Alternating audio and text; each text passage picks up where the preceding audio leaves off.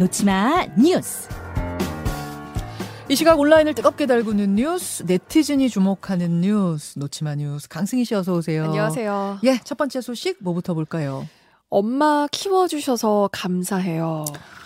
아, 뭔지 알아요. 어, 참, 어, 저 굉장히 마음이 먹먹해지는 소식이었는데, 그러니까 포항 아파트 지하 주차장에서 두 분이 기적적으로 생존하셨지 않습니까? 네. 30대 남성하고 이제 50대 여성이었는데 알고 보니 그 50대 여성 아들과 함께 지하 주차장에 들어갔다가 본인은 이제 배관에 엎드려서 살아나셨고 네. 아들이 지금 숨진 채 발견이 된 거죠? 그렇습니다. 어, 10대 중학생 아들이었죠. 어, 이 아파트에 물이 들어찬 게 정말 8분 만에 순식간에 물이 들어찼는데 어, 여기서 그 생존, 생존자 중 한 명인 그 50대 여성 어, 아들과 주차장으로 향했지만 아들 끝내 돌아오지 못했습니다. 그런데 이 아들이 그 물이 차오르는 급박한 상황 속에서도 어머니를 먼저 생각했다고 전해졌어요. 음. 어, 물이 차오르니까 그 어머니 쪽에 문이 열리지 않았다고 해요. 그러니까 어머니가 좀 어깨가 불편하셨는데 문을 열기가 일단 좀 힘든 네. 상황이었고요.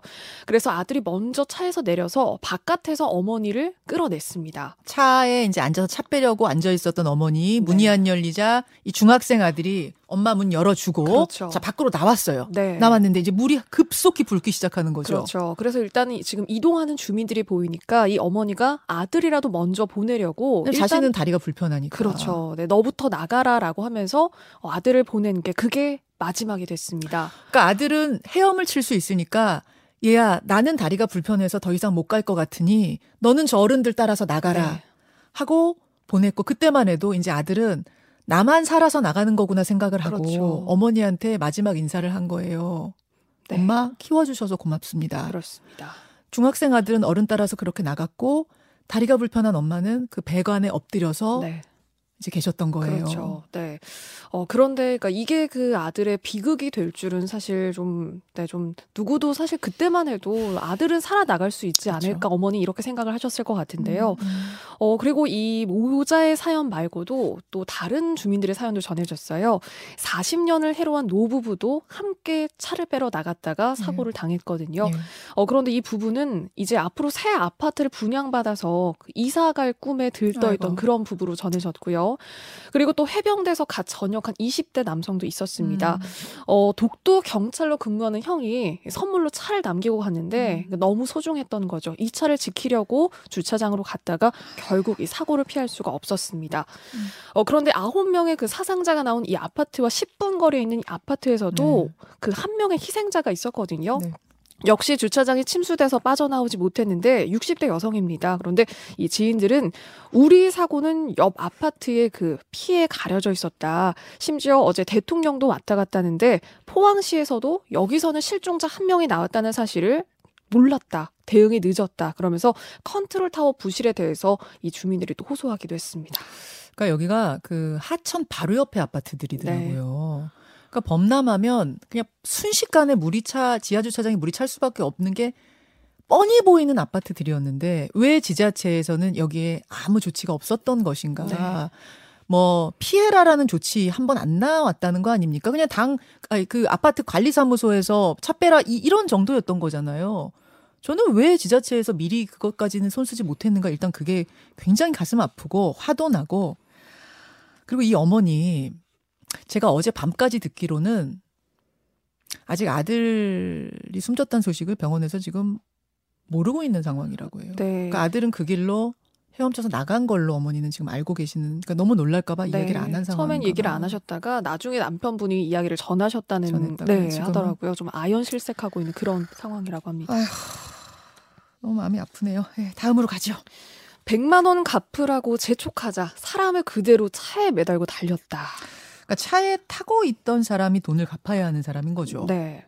근데 차에 매달렸다는 걸 알면서도 차를 출발시켰다는 겁니까? 네, 지금 그렇게 보입니다. 당연히 알고 있었을 걸로 보이는 게요. 차 밖에 서 있던 사람이 돈을 받아야 하는 사람인데 음. 차 창문을 내린 채로 100만 원을 갚아라 이런 시비가 오고 가다가 채무자가 갑자기 차에 타고 있던 운전자가 창문을 올리면서 가속 페달을 어... 그대로 밟은 거예요. 어, 저 화면이에요, 저. 네. 세상. 이 밖에 서 있던 남성이 여기에 팔이 끼었거든요. 네. 그래서 300m를 그대로 끌려갔습니다. 차가 갑자기 방향을 바꾸면서 길바닥에 내동댕이 쳐졌는데 그래서야 그제서야 차에서 벗어날 수가 있었어요. 아. 그런데 바로 앞이 그 대로변으로 가는 내리막길이었거든요. 예, 예. 그대로 계속 달렸다면 정말 목숨이 위험할 뻔한 그런 상황이었고요. 어, 매달렸던 남성이 길에 나뒹굴고 나서도 차는 계속 달렸습니다. 네. 결국 뒤따라오던 그 택시가 목격을 해서 경찰에 신고를 했고 그다음에 특수폭행 혐의로 입건이 됐거든요. 음. 그런데 채무를 떠나서 어떻게 이런 짓을 벌일 수 있나 지금 뭐 누리꾼들의 공분이 거셉니다. 100만 원이라고 그랬죠. 100만 네. 원 빚. 100만 원이 뭐 적다는 얘기는 아니지만 100만 원의 사람 목숨을 저렇게 참 하나 더 보죠. 택시 5분 탔는데 요금은 23,800원. 택시 5분? 5분이면은 네. 기본 요금 정도 나오는 거 아니에요? 그렇죠. 3,800원 정도 나오는 거리인데요. 외국인 유학생이 덤터기를 쓸 뻔했어요. 음. 그런데 그 인천 영종도에서 5분 거리에 있는 공원에 가려고 택시를 탔는데 네. 내리고 나서 영수증을 봤더니 23,800원이 찍혀 있는 거예요. 23,800원? 네. 예. 어, 일단 외국인이어도 이거 어, 좀 이상하다 생각을 했겠죠. 근데 이게 일상을 그 담는 브이로그 영상에 이게 그대로 녹화가 되고 있었거든요. 아, 그 외국인이 브이로그를 찍고 네. 있었어요? 그렇죠. 촬영을 하고 있었어요? 네. 어. 어, 출발하는 택시를 잡고 왜 23,800원이나 따졌더니 네. 어, 택시 기사는 잘못 봤다. 우물쭈물 해명을 하고요. 그리고 미터기를 봤더니 여기에는 버젓이 3,800원이 찍혀 있었습니다. 그런데 돈을 돌려달라고 하니까 뭐 1,000원, 5,000원 지폐를 만지작거리면서 돌려줄 돈이 없다고 하다가 결국 자신의 지갑에서 2만 원 지폐를 꺼내서 돌려줬어요. 음. 어, 호구 고객 될 뻔했다. 뭐 이런 이야기를 이 외국인이 했는데 누리꾼들이 더 공분이 거셌습니다. 저게 무슨 실수냐? 악질 기사 신고해라. 돈 없다고 하다가 2만 원 주는 것도 더 화가 난다. 뭐 이런 의견들이 있었습니다. 여기까지 수고하셨습니다. 고맙습니다. 김현정의 뉴스쇼는 시청자 여러분의 참여를 기다립니다.